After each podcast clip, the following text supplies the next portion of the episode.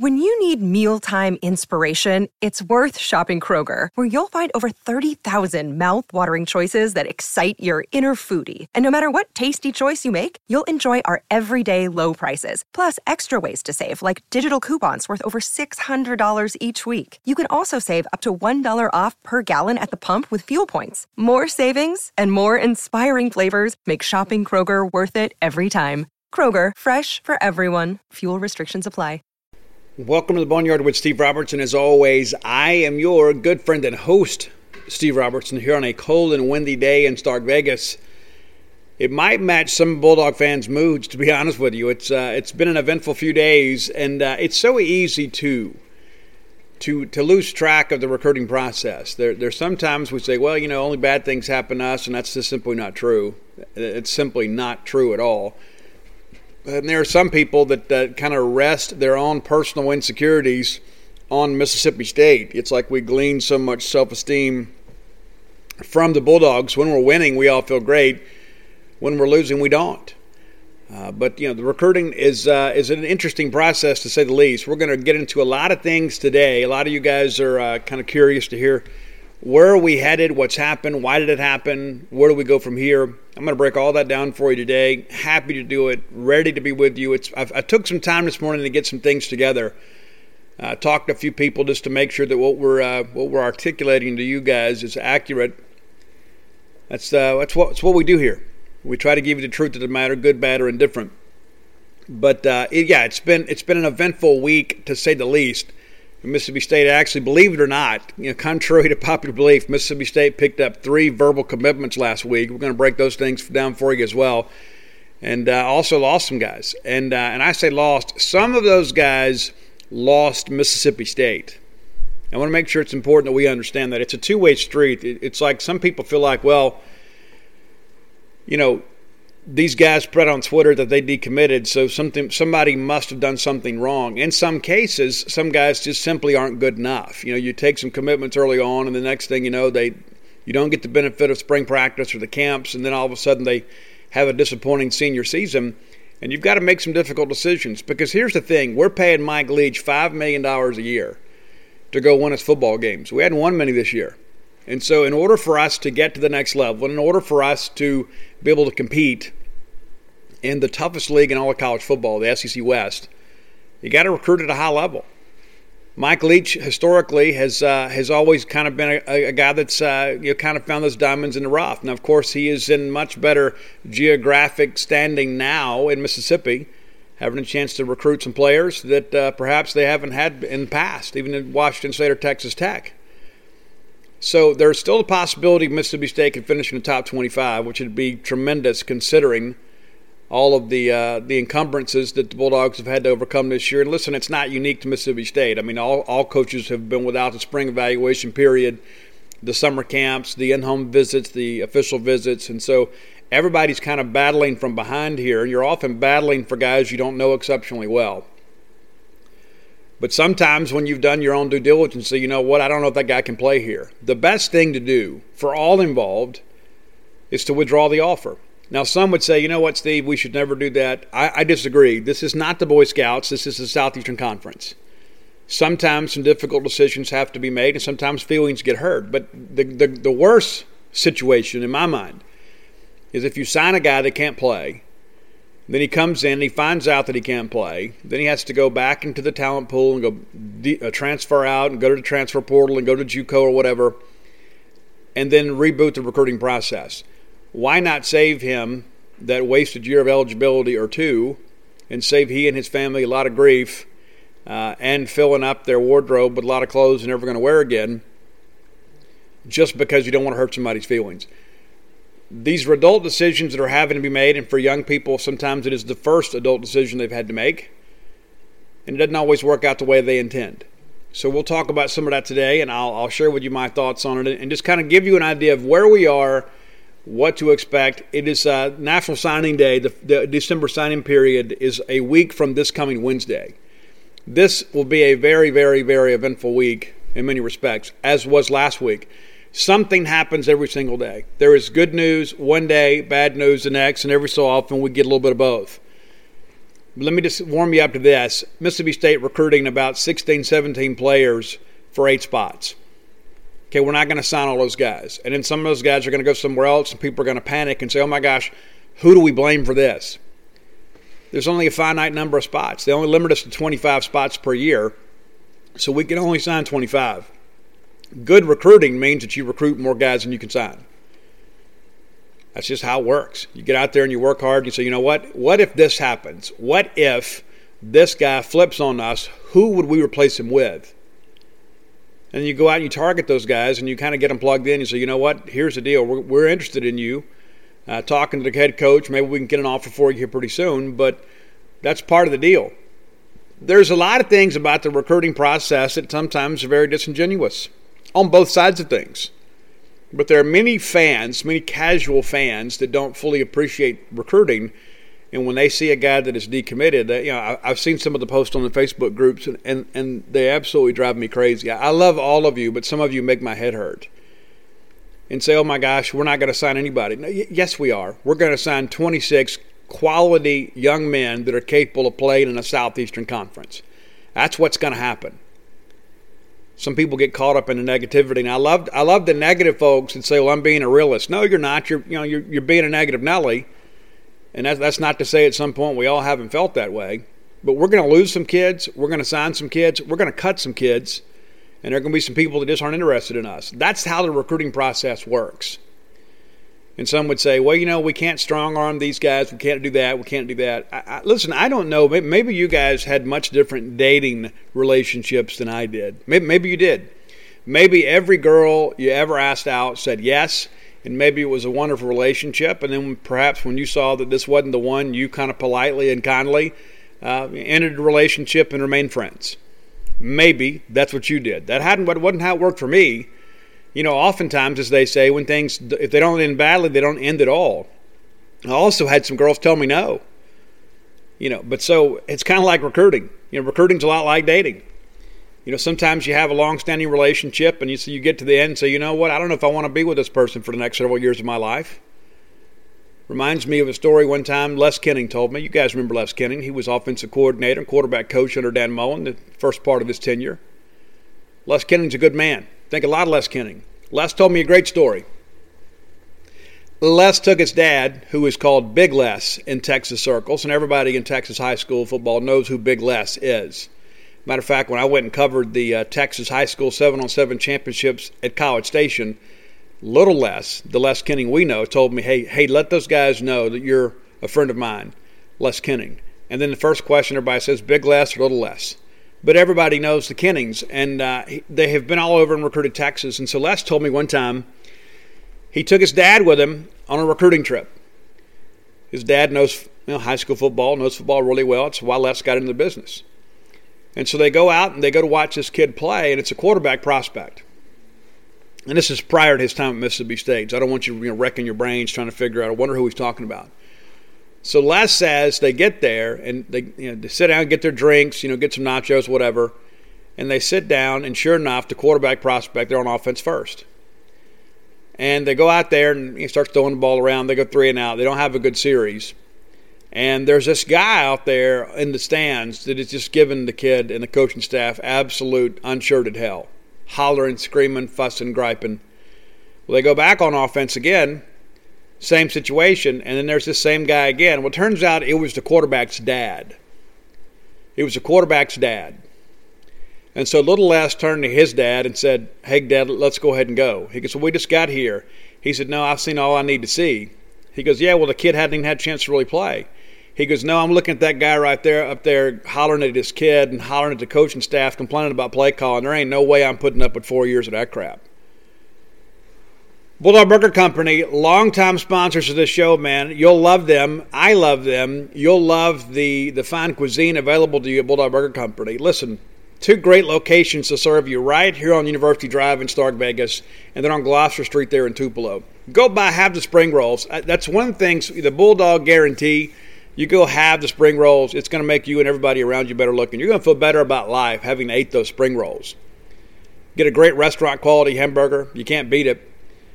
You can get the Bulldog, which is a great straight rock and roll burger. It's a great American classic. You know, it's just, you know, a great bun, a great burger, cheese, regular condiments. They even put a Bulldog Burger uh, brand on it. But if you're like me, maybe you get walk on the wild side a little bit. Try the smokehouse. Try the pimentology. Add bacon. That'll put some hair on your chest. Bulldog Burger Company. Great people, great food, great prices, great atmosphere. One of the best places in the Golden Triangle to eat. Again, two locations to serve you Starkville, Tupelo. The place where people go to meet. M E A T. All right, let's get into recruiting. All right, so the first thing I want to talk about is this McCaleb Pounder situation. So that was a big early recruiting win for Mississippi State. That was the guy that Ole Miss really, really wanted. It was a guy Mississippi State really, really wanted. It's not a great offensive line class. It's not a great class in Mississippi, period. Now, there have been some guys that have emerged late that have kind of added some value to the talent pool this year, but McCaleb Pounders is a guy that I think most people consider the, the top offensive line prospect in the state of Mississippi. Now, what you may not know is that prior to him committing to Mississippi State, he nearly committed to Ole Miss. There was a lot of discussion about that, you know, and your your coaching staff kind of went to work and won the guy over, and he committed. But there has been an undercurrent here for the last couple of months, you know, and I, have talked about it on Gene's page, and I've mentioned it in the bones uh, many times that the, the, deal wasn't over. You know, it's like you think, okay, well, this guy's been recruited and recruited and recruited, and you know he understands that um, the differences between state and Ole Miss, and he's a Mississippi State guy. That's what you would assume. You also think too, well, you know, Ole Miss can't go in and have in-home visits. They can't have an official visit. They can't give him a steak dinner, let him dance with a pretty girl like they normally could because those that is a prohibition on those activities right now because of the dead period.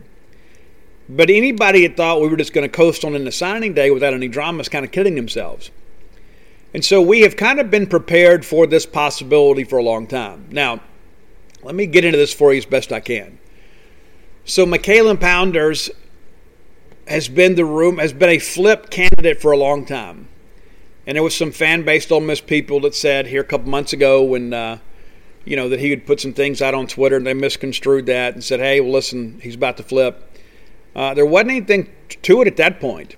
But to give Ole Miss some credit, they stayed after him. They've stayed after him. They've recruited him and his mother exceptionally well. And um, there's a lot of indecision with all of it. And so sometimes we drop guys because they're simply not good enough. That's not the case with McCaleb Pounders. He, he is good enough to play here. Now, is he a mid-level three-star? Yeah, and I know sometimes people say, "Well, he's just a three-star." Listen, the guy can play. I mean, I'm not going to sit here and, and throw shade at his ability because he's not a bulldog anymore. The kid can really play. Now, is he raw? Absolutely. But he's a big, physical, athletic guy that I believe will have a good college career.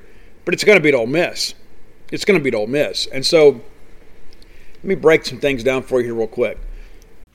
Hi, Bulldog fans. Our friends from Tecovas want to remind you that uh, it's festival season, it's concert season, it's sundress season. Yes, it is. And you know you need some nice boots to go along with every bit of that. And Tecovas is your stop for the best in Western wear. Tecovas has seasonal and limited edition offerings this spring and summer, including men's and women's boots, apparel, hats, bags, and so much more. All Tecovas boots are made by hand in a very time honored tradition with timeless styles that are always on trend. And Tecovas has first wear comfort, so no break in period. You know how tough that can be with a brand new pair of boots. You can put these bad boys on and ride that ride with a smile. It's hard to find this level of comfort paired with this same level of style. So stop by your local Tecovas store, have a complimentary beverage or two, shop the new styles, the smell of fresh leather, and a friendly staff are always at your service. Many stores even have leather custom branding to make your boots truly personalized. And with regular live music and events, there's no in store experience quite like it. If you can't make it to a store, visit Tecovas. That's T E C O V A S dot com. They offer free shipping on all boots, as well as free returns and exchanges shipped right to your door. Go to tecovas.com and find your new favorite pair of boots today. It's lunchtime at Tim Hortons, and we're serving up a special deal just for you. Our new $5.99 lunch deal includes your choice of any lunch sandwich and a side of crunchy kettle chips. Because what's lunch without a little crunch? And the sandwich choice is all yours, like a ham and Swiss, Chipotle chicken wrap, BLT, and more, made to order just the way you like it. Tim Hortons' new lunch deal. Simple, delicious, and just $5.99. Now that's a good deal. Only at your neighborhood Tim's. U.S. only. Price and participation vary. Terms apply. It's really been up and down, you know, for the better part of 10 days or so. there was some discussion. Oh, well, Pounders may be flipping. Then the kid's like, no, no, I'm good, I'm good, I'm good. He had told some of the other in-state commitments that he was good, and then you know there's a lot of confidence on the Ole Miss side that they they had found some some inroads there. And so on Saturday, uh, let's be back up a little more. One day last week, I can't remember which day it was. You know, McKalen Pounders puts out a top five, which is an odd thing to do for for a guy that's committed. You know, it's like he was a commitment in word only rather than deed. I mean, because committed guys don't put that out there. And listen, there's a lot of these guys out here, they don't have anybody to help them navigate through the process. And so social media becomes a little bit of an attention seeking uh, pursuit. And a lot of guys that commit early lose their hype and they, they want some juice. I mean, they see all these other guys that are, you know, you know, getting all these new offers and all that sort of stuff, and things are great. So after that, and I apologize for that, there was a little ebb and flow, you know, with him is he with us? Is he not? Is he with us? Well, on Saturday, McKalen Pounder says, Yeah, I'm going to close out my recruitment and stick with Mississippi State.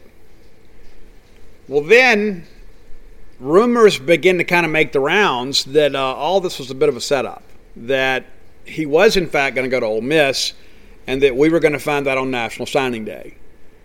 That they were just going to let it go. And listen, and people would say, oh, those dirty jokers. Listen, we, we've done that kind of thing before. We've done it to them. It's just like with Jeff Simmons. We had Jeff Simmons probably uh, privately committed four to five days before National Signing Day, and the understanding was is the only way we're going to get him is to let them think they have him. And so we laid low. We just let it coast on into signing day, and we got him. I mean, you know, there's no scoop worth any of that. And so, not to mention, you put it out there, all of a sudden it galvanizes the enemy, and all the next thing you know, you know, they're working behind the scenes. And so, it, the best flips are the ones that are blindsides, right? And so this one wasn't going to necessarily be a blindside, but the plan was was to just let McKalen Pounder stay committed to Mississippi State and flip to Ole Miss on National Signing Day. That was the plan. That was the plan. Now, how involved he was in it, was it his undertaking or whatever? I don't know that, but that was the plan. And then you know people close to the situation kind of got wind of this and said, you know what, we, we've got to make a decision here. You know, why are we going to play these games? And this is one of the things that I respect about the current staff. You know, the Dan Mullen years here were great.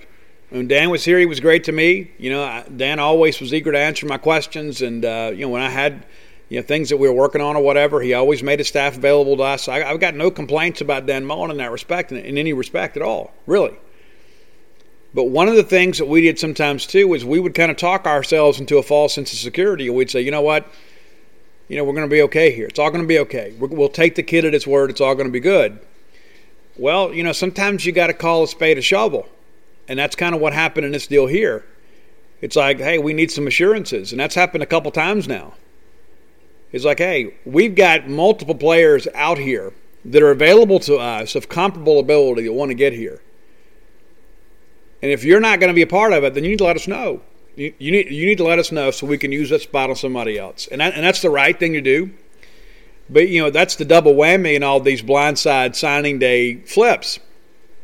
It's because of the fact it's not as bad as it used to be, but if you are in a situation where you're deciding between four and five guys and you feel like you have somebody, and then all of a sudden he flips on signing day, well, you haven't actively recruited those last four or five because you didn't have room for them. So they sign with somebody else. And then you're left having to go find that fifth offensive lineman, more than likely with a less than comparable player. So while this was happening now, it's much better than on signing day. Because here's the thing that I want everybody to understand. McKalen Pounders was going to decommit from Mississippi State either on Sunday or on National Signing Day. And so by this happening on Sunday, you've got nine days to figure out what we're going to do. If he does it on signing day, you're pretty much out of time because the talent pool, for the most part, is going to be drained uh, after the December signing period. And then if you are chasing other players, chances are uh, they're getting new offers and new opportunities because of the fact that other schools missed out on other players, and so there's a trickle down effect. And so then you end up taking a guy that you know perhaps is maybe a mid-level three-star, but you're having to go compete against Oklahoma, Alabama, and Notre Dame and everybody else. You want to get your business done in December. And so we have had multiple situations in the last couple of years. I know Jim Moorhead specifically a couple times that uh, we elected not to sign an offensive lineman in December, and then come February we didn't get him. You guys, look, this last year was Dylan Spencer. You know, Dylan Marcus Johnson had Dylan Spencer from Madison Central ready to commit in December. We elected to wait and go fish, and then in February we didn't get him. And Marcus Johnson, of course, uh, went to the University of Missouri, and and and uh, Dylan went with him. Now he's back in uh, Jackson now, going to attend Jackson State. But my point being is that we gambled on that and lost. We we gambled that we would oh we could still get him in February, but we didn't. You go back year before, same thing happened. I can't even remember the player that it was, but it was a kid out of uh, Christian Brothers, if I'm not mistaken. Same situation. Wanted to be here in December. We waited, offered him the day after the signing period ended, and said we're going to get him in February. We didn't. And then we're left scrambling. This is a proactive approach to recruiting. We get wind of something, we confront the issue, we don't get the answers that we want, we pull the offer. Simple as that. Now, let's be fair about it. You're pulling the offer because there's some indecision on the on the part of the player. You know, if these guys are 100% sold in and bought in and ready to go, you're not going to have that conversation. You're just not. You're going to be ready to go.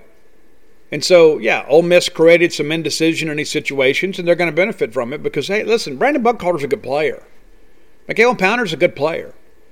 Now, do I think they're difference makers? No, but they're good guys that'll contribute and they'll be on your two deep and they'll be able to make some plays for you. And listen, we need those kind of players too. The good thing about this happening now is we have the opportunity to replace them with players that'll be more than special teams guys. We have an opportunity to replace them with guys that can contribute. And here's the thing that I want everybody to learn if you don't learn anything else today, learn this. Whether it be the active roster, the coaching staff, the cleaning lady, or recruiting, Mike Leach doesn't want anybody here that doesn't want to be here. We want guys and gals and people and coaches that want to be at Mississippi State. If you like Ole Miss better, that's fine. Go be with them. But we're not going to sit here and beg you. We're not going to you know, get out here and fight in the streets. We're not going to do these uh, you know package deals to try to get a mid-level three-star type guy. That's not going to happen. And it's okay if you want to go up there. That's okay. Go up there. If you want to go to LSU, go to LSU. We want guys that want to be at Mississippi State. Now, we're going to sign some guys late that didn't really have Mississippi State on their radar early on. That's part of the process. As Melvin Smith told me years ago, half the job is teaching guys, is, is telling guys that uh, that maybe initially didn't see Mississippi State as an option, that the Bulldogs are a great option for them. I mean, do you think the first time we went out there and recruited Greg Favors out there at what Cross Points High School in Georgia, when Jim Tompkins went out there, do you think Greg Favors was thinking, I've always wanted to be a Mississippi State Bulldog? No. Guy wanted to play at Georgia. He wanted to play at Georgia Tech. You know, that's part of it. But when we get down here 10 days to signing day, it's a different deal entirely. All right, let's get to the top 10 list. Then we'll get back to some more recruiting talk. Going to be a lot of recruiting talk today. Get ready for that. All right, the folks at MyBookie are with us again, and you know what? The man in red, he must have gotten our Christmas letters because you know what? We're gonna get we're gonna get NBA, NFL action on Christmas Day. How cool is that? We'll get up early, we'll make some coffee, drink some eggnog, open gifts, and then once that's all done and the kids are all off playing with their stuff, we can kind of settle into TV and watch some pro sports. Best place to bet on both of those is MyBookie. They're the only sports book that doesn't care. Whether you're naughty or nice this year, they've got gifts for everybody. That's right. So even if you've been a bad boy this year, you can still get rewarded at MyBookie. Sign up today, receive the ultimate stocking stuffer, up to $1,000 in bonus cash for free. You heard that right. That's a great place to start. But we all know Christmas is about what's under the tree. And this year, MyBookie's giving you not one, not two, but six days of giveaways. Six. From December 22nd to the 26th. They're hooking players up with deals and promotions so exciting we can't even talk about them yet. But we will. They've sworn us to secrecy. It's something to be thinking about, though. So you'll have to sign up and see what they are. It's simple. Sign up, enter promo code Boneyard, and get your deposit matched halfway up to a thousand bucks. That's right. You deposit 200, they're going to give you $100 of house money to play with too. Head on over to MyBookie right now to make the most of the holidays this year with six days of giveaways. This winter, the best bet, always bet with MyBookie. All right, there we go. Top 10 list today. Uh, this one is uh, brought to you by me. And I was riding around. I, I, was, I, had book signings most of the week last week, and so I was on the road a lot.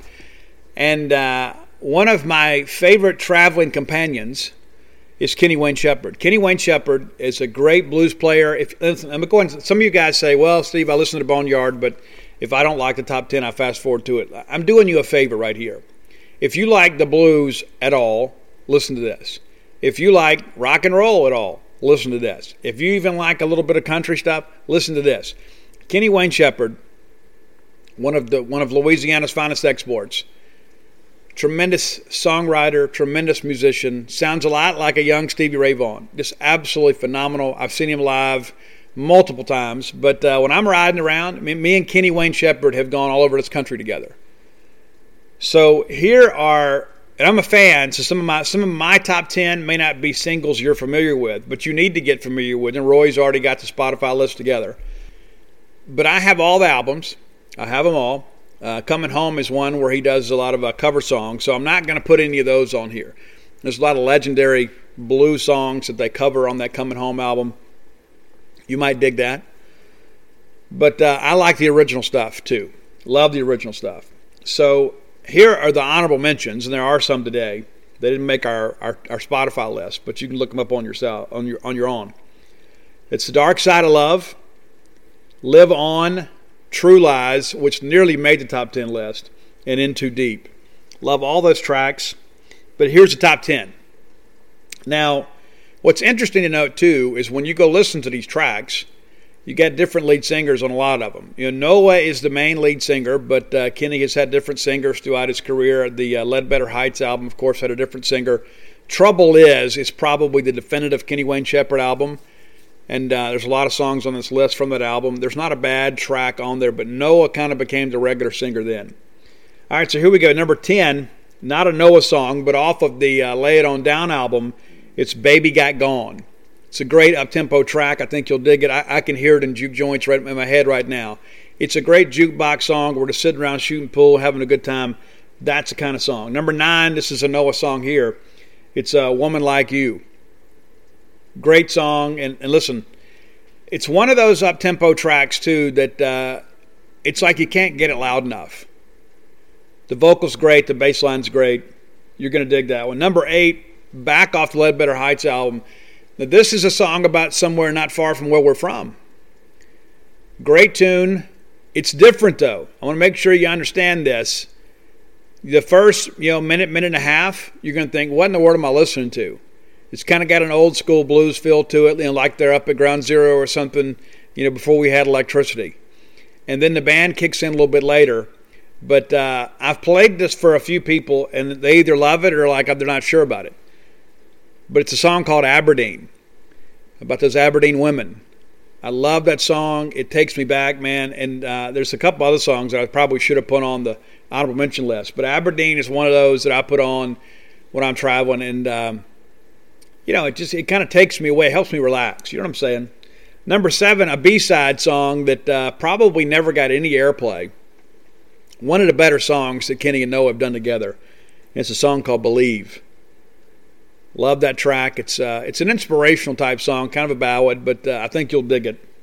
Number six, "Come On Over," and uh, you know, it's one of those. It's a Dayton song, but uh, you'll check it out. You'll like it. Again, it's one of those up tempo tracks good bass uh, line in this one too, and a lot of blues fundamentals in this one. Going back, probably the first single of the Kenny Wayne Shepherd era. You know, he had some stuff he did kind of independently, but this is from the first major release of Ledbetter Heights. It's Deja Voodoo. Love this one. It's got great keyboards in it as well. It's uh, it's one of those songs that's really layered well. You'll hear a lot of instrumentation in it that perhaps uh, you listen to it two or three times, you kind of pick some things out. Number four on the list might be my favorite Kenny Wayne Shepherd ballad. Might be. And uh, it's about those relationships that, uh, you know, maybe they end, but, uh, you know, the feelings don't. And you always have that little soft spot for them. And maybe they come in and out of your life, but it's called A Hard Lesson Learned. You're a hard lesson learned. And uh, I, I love the vocal on this one. It is, it is a tremendous track. If you don't listen to any of these songs that you're unfamiliar with, because I know a lot of people know the hits, but if you don't listen to any of those songs that you're un, that somewhat unfamiliar with, listen to that one. That's the one. I think when you put that one on, it's going to take you down uh, take you down Fields Street. Number three, these in the top three for me are all off the Trouble Is album. Number three is Everything Is Broken. Great opening blues riff, man. I love that song so much, and uh, it's basically just talking about you know relationships falling apart. Everything is broken, you know, broken cars, broken strings, broken bed, everything. And so it's uh, it's well written. It's kind of a clever tune, but again, it's kind of an up tempo track. You can see people dancing out on the dance floor to that one. Number two, and I could have gone number one with this one. I absolutely could have. I love the live versions of this. There are several of them on YouTube, and I think I've seen them all. I love when people go to shows and they uh, they record those great performances. Especially, I haven't been to a concert since March, and I used to go once a month. I'm missing live music awfully. I mean, it's it's terrible, but we got to do what we got to do right now. Uh, number two is somehow, somewhere, some way, and uh, it's about a guy that uh, is in love with a girl. And it's just, you know it's a difficult situation, but he's going to figure it out somehow. Somehow, it's going to work out, and uh, I dig that song so much. The second verse kind of reminds me of myself as if I wrote it. But number one, and I guess if you're going to do a Kenny Wayne Shepherd list, I think everybody knows this song, and maybe you haven't listened to it in a while. But my hope is this list will maybe reintroduce you to Kenny Wayne Shepherd because a lot of people got into Kenny Wayne because of this number one song, It's Blue on Black. And it's been covered several times since then. Smith and Myers, uh, Brent Smith and Zach Myers from Shinedown, their first Smith and Myers uh, EP, they recorded it. Um, Five Finger Death Punches did it. Brantley Gilbert, I guess, was on that track too. So a lot of people have covered Blue on Black, but nobody is, is near as good as the original. It's one of my karaoke songs here. Love this track. I think everybody will. But my hope is, I love Kenny Wayne Shepherd's music. I absolutely do. I, I, there is not a bad song in the catalog, in my opinion. There's some I like more than others. But Blue on Black, I think, really exposed people to Kenny Wayne Shepherd. And people are like, man, this guy's really going somewhere. And then because of the fact that he played more blues type stuff, he didn't get a lot of airplay on traditional radio since then, but he hadn't gone anywhere. Kenny Wayne's still turning out albums left and right, and uh, you know one of my favorite ones is uh, you know the more recent one, The Traveler. So many great songs on that one, and that's "Woman Like You" is on that album.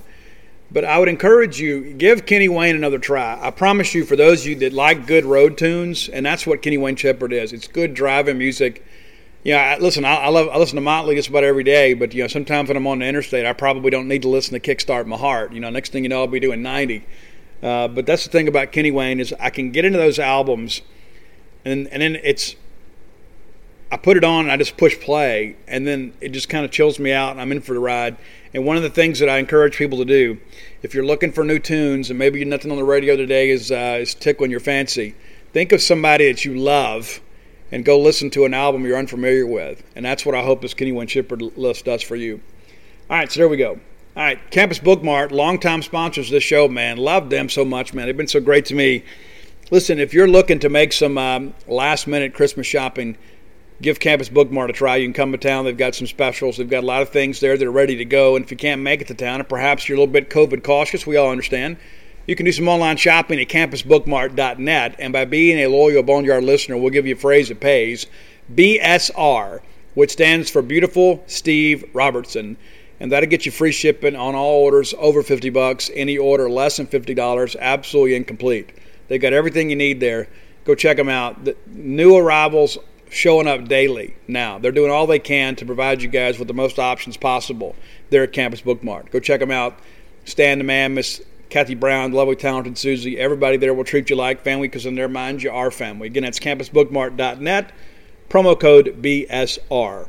All right, lost in a lot of the willful misery for following college football recruiting is the fact that Mississippi State picked up three commitments last week. Let's talk about those. Let's start with Ra Ra. Go ahead and get ready. Ra Ra is a guy you should be excited about. It's Rodarius Thomas out of Eufaula, Alabama. I had somebody send me a pronunciation guide. I always said Eufaula. They say it's Eufaula.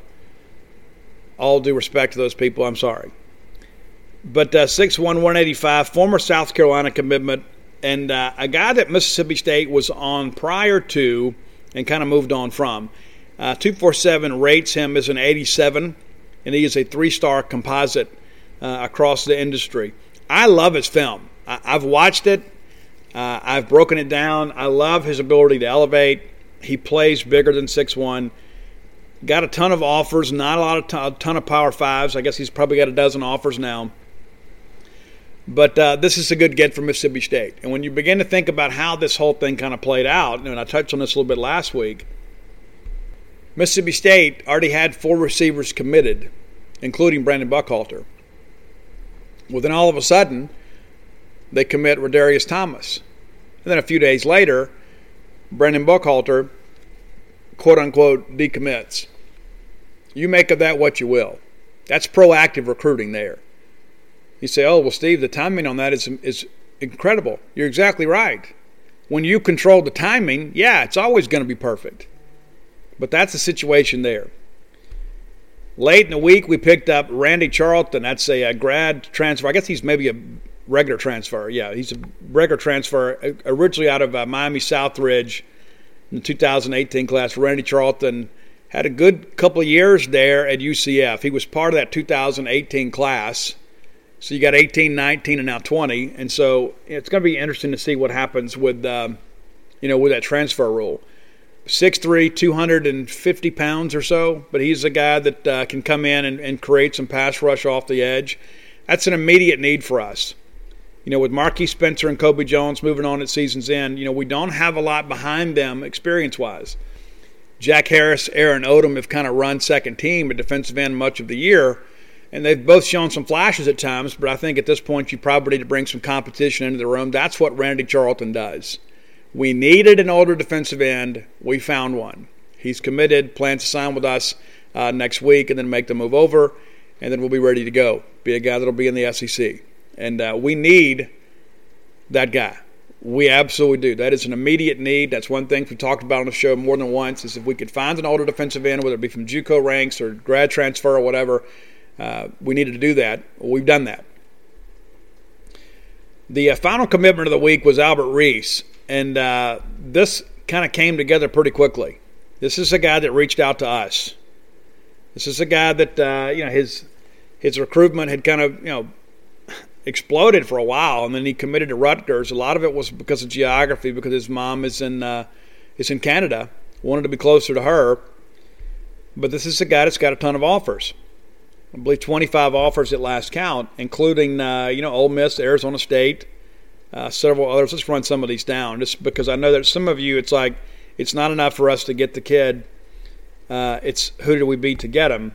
So let me run some of these offers down just for you guys that uh, that are offer counters. There's a lot of people in our industry that count offers and don't evaluate film either.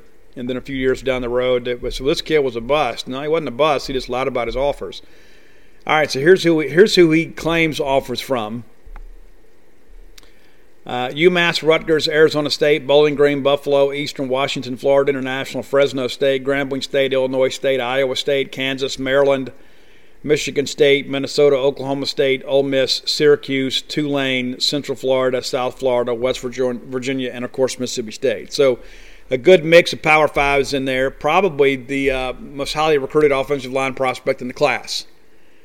He's also a January enrollment guy, and then he and his uncle made the trip to Starkville yesterday. So not only did he get offered then he committed, and then he, of his own volition, decided to come up here to look around and see Starkville and see Mississippi State. It's got to make you feel good about life. Now, he was the guy that a lot of people on the Ole Miss side thought was about to flip from Rutgers to them.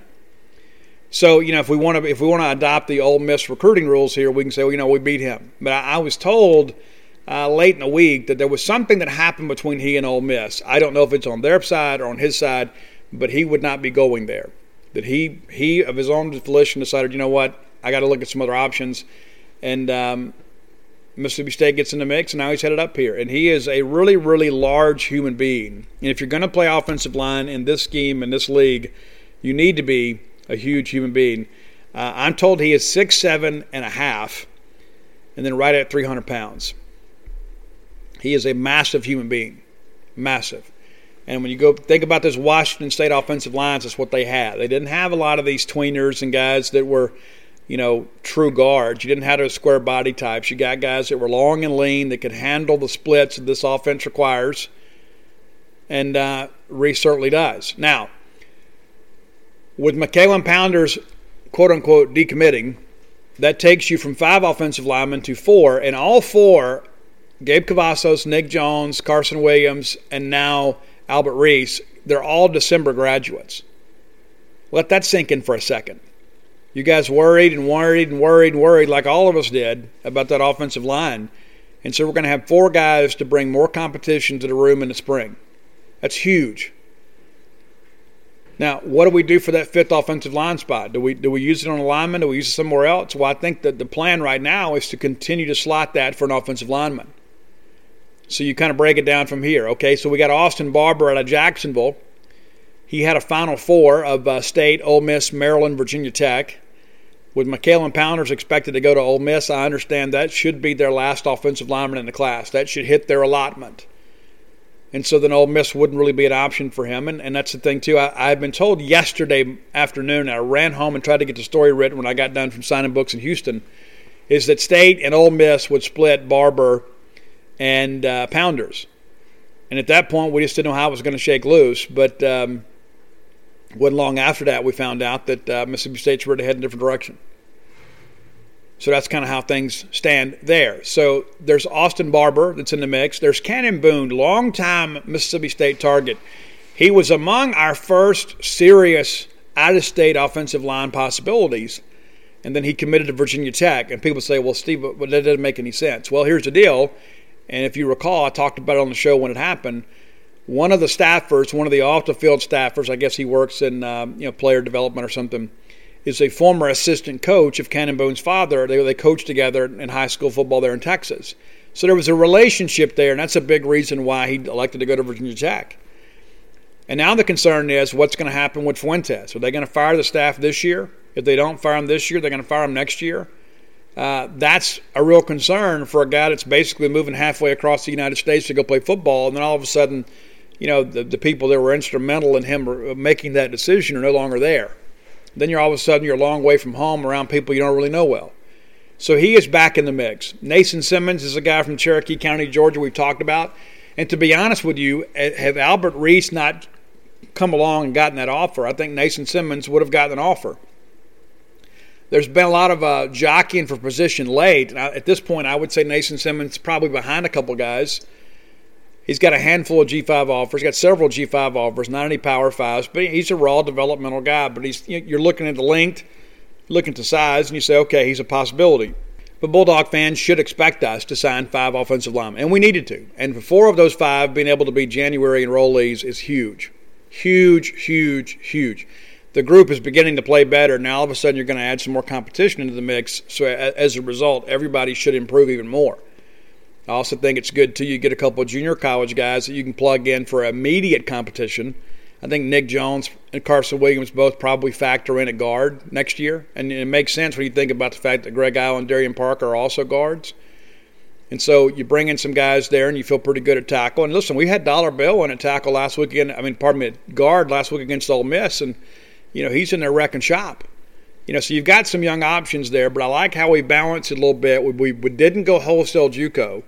We're looking to get five guys, two JUCO, three high school guys, because you know high school offensive linemen develop at different rates, and so you got to get them into your strength and conditioning program. You got to teach them some flexibility. You got to get them going. You got to teach them some technique. Those guys are getting by on being bigger and stronger than everybody else, and so all of a sudden you you get them into into your pipeline, kind of getting them going through your program, and so that kind of gets you off the JUCO uh, you know cycle thing there. But I'm a firm believer in I would sign a junior college offensive lineman and defensive lineman every single year. I, I would, just because in the state of Mississippi, you're going to have guys that at the very least can be two deepers and really push your guys along.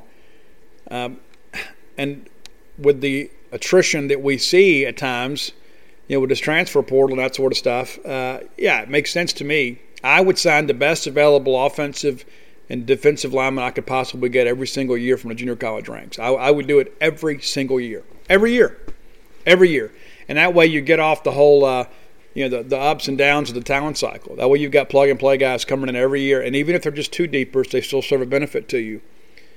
Those guys are they're difference makers, especially those guys that are bounce backs. But I, I would do it every single year. Now, wide receivers, you know, we've offered some guys, and we're still talking to Antonio Harmon a little bit. Uh, KJ Johnson, of course, is kind of back in the mix a little bit. I don't expect us to add a fifth wide receiver But what happens if Malik Neighbors flips to LSU? And not a lot of people are saying, well, Steve, we hadn't talked about that in a while. Well, it's still a possibility. State still maintains the lead. He's still committed to Mississippi State, but LSU is still the home state school. And, uh, you know, they, they made a big run. State survived the wave. They're going to make another big run. Can we survive that one? We'll see. You know, it's very, very, very difficult to beat LSU on a kid they really want from Louisiana. So let's say here, you know, what should Steve Spurrier and Dave Nichol do? Well, they can't just sit around wringing their hands waiting for a phone call from Malik Neighbors. They got to go out and say, okay, well, what do we do if this kid flips? What do we do? Well, you got to go line up some options. Antonio Harmon was a guy that uh, was talking about committing to Mississippi State in January of his junior year. And some people got involved with his recruitment. Next thing you know, now, now he here, here he is at the end, kind of figuring this thing out. He would have already been a Bulldog. Now, I'll have a lot more to say about that, that sort of thing later on. But what do we do with Antonio Harmon? And, and one of the guys on the message board mentioned, Steve, uh, he is his own buster, like you've mentioned. I love that phrase. It makes perfect sense to me. When you've got a big, long, physical receiver with a great catch radius, you can throw that underneath route, and he is strong enough to fight forward, move a change for you. Yeah, you're going to need those guys when you're going to face as much zone coverage as we are. So we, we talk about Antonio Harmon's foot speed, and listen, he has good speed, not great speed. He's not an elite guy. He doesn't run away from a lot of people, but considering that sometimes we've had to play this, you know, this thing in 10 to 15 yard increments, yeah, it works well for him. He can go up there and wall somebody off, and you can make a play, and then you know we don't need him to run away from people. We need him to run through people. And so if we end up taking Antonio Harmon as a fourth receiver or perhaps the best available, if the cards fall just right, we take a fifth receiver, that makes sense. Now, if, if I'm picking and choosing, I'm going with KJ Jefferson, uh, Kent Johnson, excuse me, and, and put some respect on KJ Jefferson's name for a great game against Missouri last week. Uh, but I like Canarius Johnson a lot. I have him rated as the second best receiver in the state of Mississippi.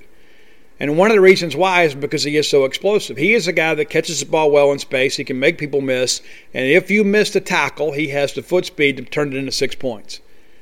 Now, he's not a guy that's going to be able to go out there and run that five and seven yard curl in front of his linebackers and make a living doing that. He's a guy that's going to have to play on the outside. He's a guy that's going to play outside the numbers. But he's also a guy that can elevate and make a contested catch. I like him a little bit better than Harmon. They're completely different players. But I think, you know, when you look at what we have, there is a home for either one of them. So in the event that Malik Neighbors flips, or if we end up with an, uh, a best available slot on offense, it makes sense to go get those guys. Now, running back wise, you know, now Mississippi State doesn't have a single one committed. Amarion Howard from Starkville, quote, be committed. I hope the best for him. I believe that he is a one cut runner that would have probably really thrived in a Dan Mullen scheme. I think that fit him, and, and probably to a lesser extent the Jim Moorhead scheme. I don't think he's a good fit for this scheme.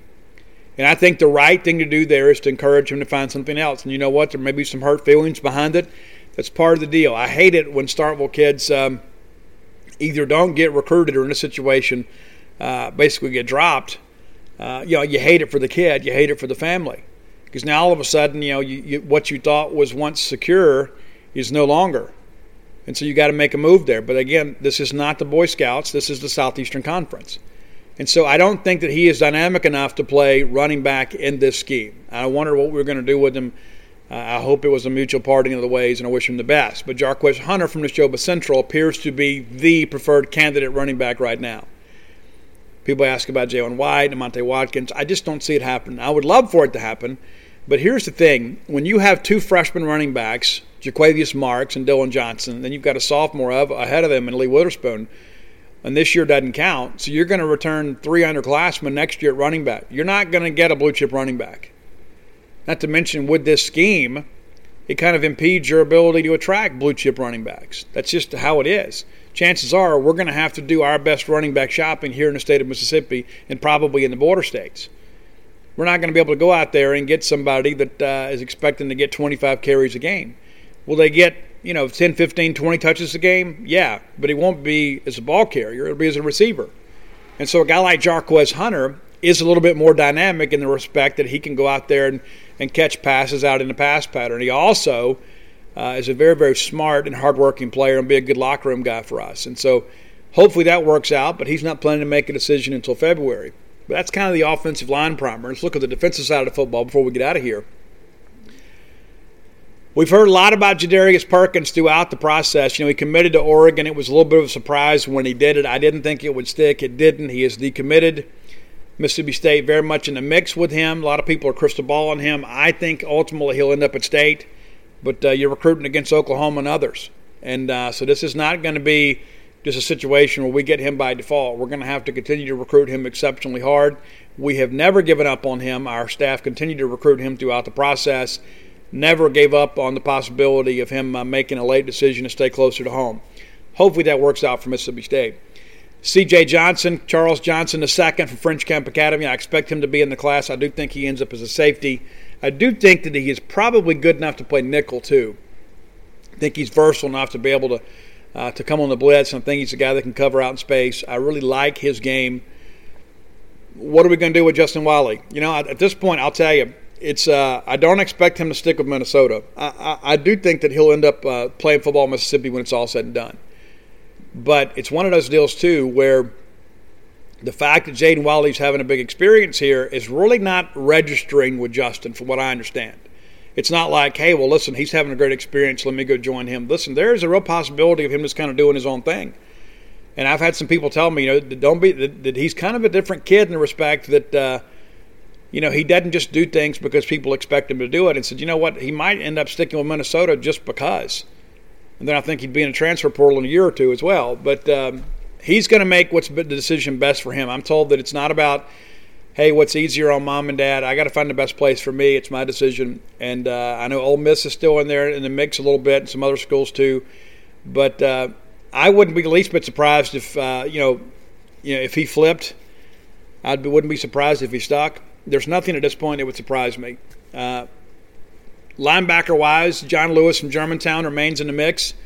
Uh, a couple weeks ago, I thought that was pretty much over and done, that it would be between Florida State and Ole Miss. I do think it is a three team race now. And depending on what day you talk to people, you get a different answer every time.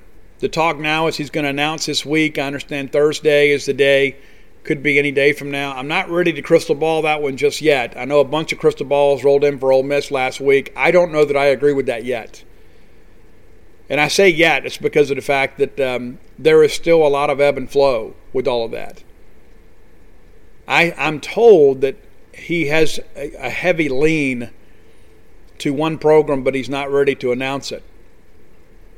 I like John Lewis a lot. He was kind of a guy, too, that. Uh, kind of came into his own later in the process, and so as a result, he doesn't have maybe the offer sheet some expected him to have. Uh, and there were listen, there were some people told me early on that said, you know what, he may have to go to junior college and he could be the number one player in the country. I'm told he's not going to have to go to junior college. He's expected to qualify. And so I feel like right now, the Mississippi State is probably in a better position with John Lewis than we ever have been. That's not to say at this point that I think that I'm ready to make the call and say he's going to Mississippi State. But a lot of these crystal ball picks to Ole Miss, I think, were premature, and I don't care who made them. The information that I have, uh, I trust. So we'll see what happens. And again, a lot can happen between now and Thursday. I'll update you guys on Wednesday, and by that time, I'll be ready to make a pick.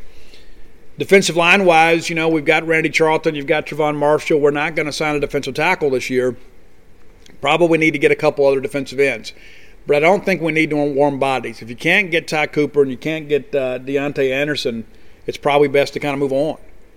You know, I think maybe you use that, allocate that one of those spots for another position. The Ty Cooper thing is very much 50 50 and still very much in the air. Uh, I, I, get Ty is one of those guys, too, that I understand that uh, the process has kind of weighed on him a little bit, and he's tried to stay focused, and he wins a state championship, and now he's ready to kind of push this thing along. But uh, Ty Cooper's a good kid, and uh, comes from a good family. And uh, as I said on Bo Show earlier today, he's not one of those guys that's going to make anybody mad. He may disappoint some people because they want him to be a part of their football program. But he hadn't played games with recruiting. He haven't he hadn't told people I like this school, I don't like this school. He hadn't done the whole social media thing where he's inflamed anybody. He's just kind of quietly gone about his business. I respect the way that he's handled this, no matter which school he chooses. If I had to call it today, I think it's 50 50. And I, I think State's probably probably trending right now. And it's so funny. Last Monday, I felt like State had him, and then by Wednesday, I was convinced Ole Miss did. Then it was 50-50 on Thursday, and then I was back on the Ole Miss train. As of today, I think State might have a slight lead. I think there's some people around him that have kind of talked to him about, you know, the importance of, uh, defensive line development. And listen, and I'll be honest with you guys, if Deke Adams wasn't at Ole Miss, Ty Cooper's already a Bulldog. Deke Adams done a great job recruiting for Ole Miss. He has. That's why they have Jamon Gordon, too. Deke Adams is a good recruiter. He was a good recruiter here, too. Uh, a lot of you guys are worried about MJ Daniels. I, you know, I'm always concerned, but I'm never worried. But I'll tell you, I, I'm I feel better about MJ. Like I didn't lump Buckhalter and MJ and Pounders into the same category. I actually felt better about MJ than those other two. And if you had told me that six months ago, I never believed it. You know, we expected MJ to be a roller coaster all the way to signing day, but since he's committed to Mississippi State, it hasn't been a roller coaster. He's been up here and spent time with Dylan Lawrence, his cousin. Uh, he's come to ball games. He's been around. You know, he his we talk about we'll judge their actions rather than their words. It's just like with Brandon Buckhalter, right? Buckhalter was committed to us, but going to Ole Miss football games. Okay, so the words say one thing, the actions say another. So let's look at MJ Daniels.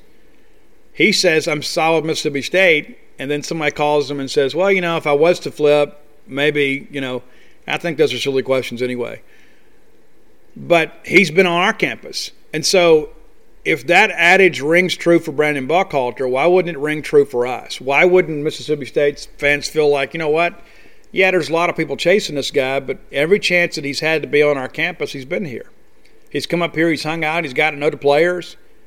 He's you know he's on around with Dylan Lawrence regularly. I mean, you know this is this is an important part of it. Recruiting's about relationships, and so if we're going to say, well, we saw the Brandon Buckhalter thing coming, then we should say well, we see the MJ Daniels thing coming that he should stay.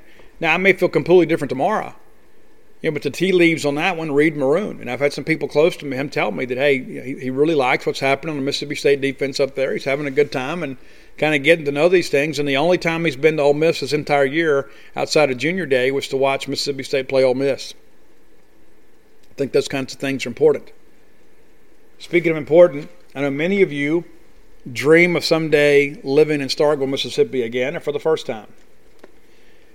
Our friends at Portico, they're going to do their best to take care of you and to give you great options, whether it be for an investment property or whether it be for your primary residence.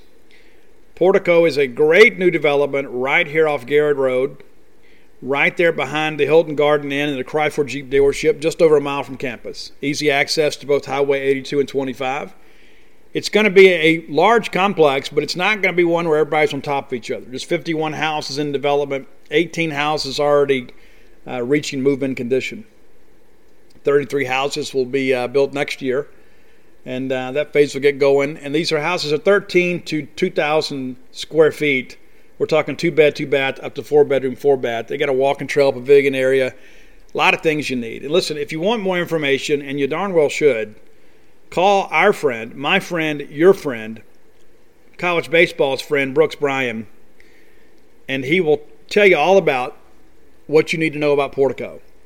Phone number 601 416 8075. 601 416 8075. And you may have forgotten this, but Brooks Bryan robbed a home run against the University of Washington in a regional that sent our boys to Omaha. And uh, Brooks will tell you all about that too. And if you want, like, if you want any funny stories, you know, any, you know, uh, any Richard Lee stories or uh, Brian Weiss stories, he's got those for you too. All right, so we had a bunch of book signings last week, got some this week, and there's a couple other things I want to talk about before we uh, before we get out of here. But if you are uh, if you're looking for signed books and you live in uh, the Jackson metro area, you can find them at Lemuria. You can find them at Barnes & Noble in Ridgeland. You can find them at the Y'all Lifestyle Store. Uh, you can find them at College Corner at both Ridgeland and Flowood. We've got books pretty much all over the place up there. And uh, everywhere that I go, I leave signed books. So Trendy House in Houston has uh, a handful of all the books that are signed. And um, you know, they're all over Starkville and everywhere else. Everywhere that I've been, there is a trail of signed books behind me. But if you're looking to get personalized copies, let me encourage you either come to a book signing, but if you're being COVID cautious, and I understand, go to alphadawgsthebook.com. That's alpha, D A W G S, thebook.com. And you can get personalized copies of Flim Flam, Stark Villains, or Alpha Dawgs. And you've still got time to get them for Christmas. But here's the deal I don't know if you've noticed, time is running out. It's 18 days for Christmas. And so every single day I'm having to go sign books. And so your your friends and neighbors are uh, are buying books, but you don't need to wait around. uh, because what's going to happen is you're going to wait to the last minute and say, "Oh yeah, I've been meaning to do that," and then it's not going to get there by Christmas. And so again, go to Alpha Dawgs book, and uh, if you're looking for some T-shirts and hoodies a little bit different, go to StarkVillains.com. So let's talk a little basketball before we get out of here.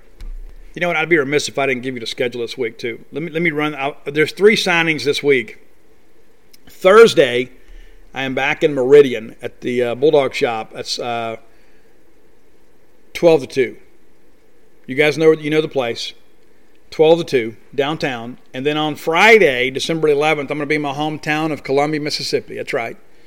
They got the big Christmas lights thing down. I've never seen it, but I'm going down there. I'm going to be at the flower shop right off of Main Street from 4 until. As long as we're selling books, we're going to stay. That thing runs into the evening, and I'll be down there in my hometown on Friday night. And uh, we'll look forward to that. And then Saturday, I'll be at the lodge. And uh, you know that Auburn game is a 6:30 game, so we'll find out kind of how things go uh, here in the coming days about what time it's going to be. So that's that's the schedule this week. So let's talk some basketball before we get out of here. Uh, your women lose a game on Saturday, and a lot of people lost their minds.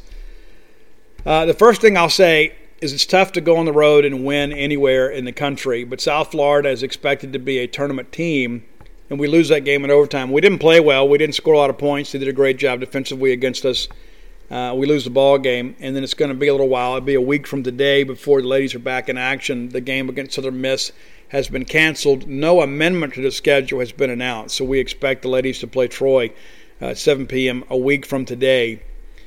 But uh, listen, we're going to lose some ball games. We're going to win some ball games, but the ladies are going to be fine. We're a very talented team, and sometimes you learn a lot about your team in a loss.